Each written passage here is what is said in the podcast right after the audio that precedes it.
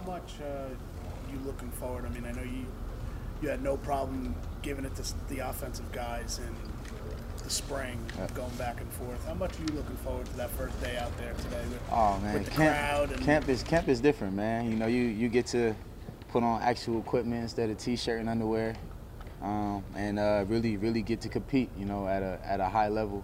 Um, with, with contact and you know the D line and the O line can get a good pop in there to you know work on their techniques and you know blocking and thudding up, just getting used to football again. So you know I'm definitely excited. This is the first time that, first time in a while, I guess, that you'll have the chance for your family and friends to come watch you practice. Yeah. What's what's that going to be like when you're? Um, you, you know- expect a big crowd? I'm not really, honestly, not really worried about the crowd, man. I, I, I got a job to do. Um, you know, I, I, I- think it's cool that, you know, the fans are involved and, uh, you know, they get to be a part of our training camp. But at the end of the day, can't have a sloppy practice just because of the fans there, you know. So um, my main focus is focusing on execution, uh, running to the ball and honing in on the things I know I need to work on. care to reveal those things that you need to hone in and work on? Uh, not really. not really. Bill, Alex said yesterday that he thinks this defense could be a top five or top ten defense in the league. A lot of moving parts, a lot of young guys out there. What's it going to take for you guys to reach that level? Uh, everybody just got to do their job, man.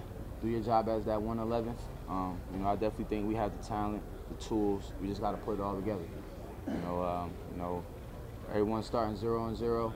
We got to stick to our identity, run to the ball, tackle, make the plays that come to us, and minimize explosive plays. Man, I think you do that any team in this level. You know, can- You're can be able to obviously in, a new spot, you know, coming over here on a trade, and you know, you could be starting a rookie at every level, line, linebacker, secondary. How much harder is it to do that right away and start fast when you have so many new pieces trying Um, to come together? You know, it, age doesn't really matter. It's just it's just how fast they can acclimate, pick up the playbook. Um, you know, because you don't want to throw too much at the guys. You want them to play fast, anxiety free. But uh, you know, if a rookie's good enough to come in and play, he's gonna play. The best eleven is gonna be out there. Um, it's just about getting everybody up to speed. You know, gelling together more as a team and just putting it all together. What's been the process for you to sort of acclimate yourself with a new team? And I don't want to say have to prove yourself, but you know, Um, just just really getting to know the guys. You know, that's really it. You know, it was it was always a sense of comfort. You know, from my first day here. But you know, you just got to get to know the guys, your coaches. I'm from the area, so it's not like I have to get acclimated to a new area. Um, you know, the facilities here are top notch, um, and just football is football, man. You you know, you're gonna you're gonna go hard or you're not. What's the adjustment been system-wise? Um, just the terminology, you know. Um, couple couple new coverages that I haven't played before that I think are exciting. Um, and that's really it, man. It, it really hasn't been too much of a culture shock, anything difficult. It's just doing what I got to do.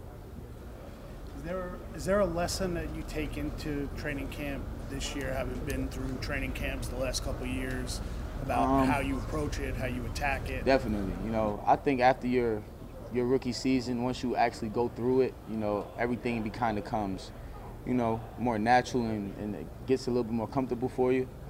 Um, but just coming to every day with a positive attitude, you know, because some days your body's not going to feel good. You know, you're not going to want to do some things, but you got to fight through that. Um, pick the guys up around me and just make practices as fun and competitive. Because when you're having fun competing, you're getting better, but you want to be out there. You know, so I think that's one of the main things that you know I've taken away from you know my two camps that I've been a part of. Taking care of your body has always been something going back to high school that you've Absolutely. always focused on, learning Absolutely. lessons, cramps, Absolutely. everything else. Absolutely. How has that changed for you till now, Uh, where you're at?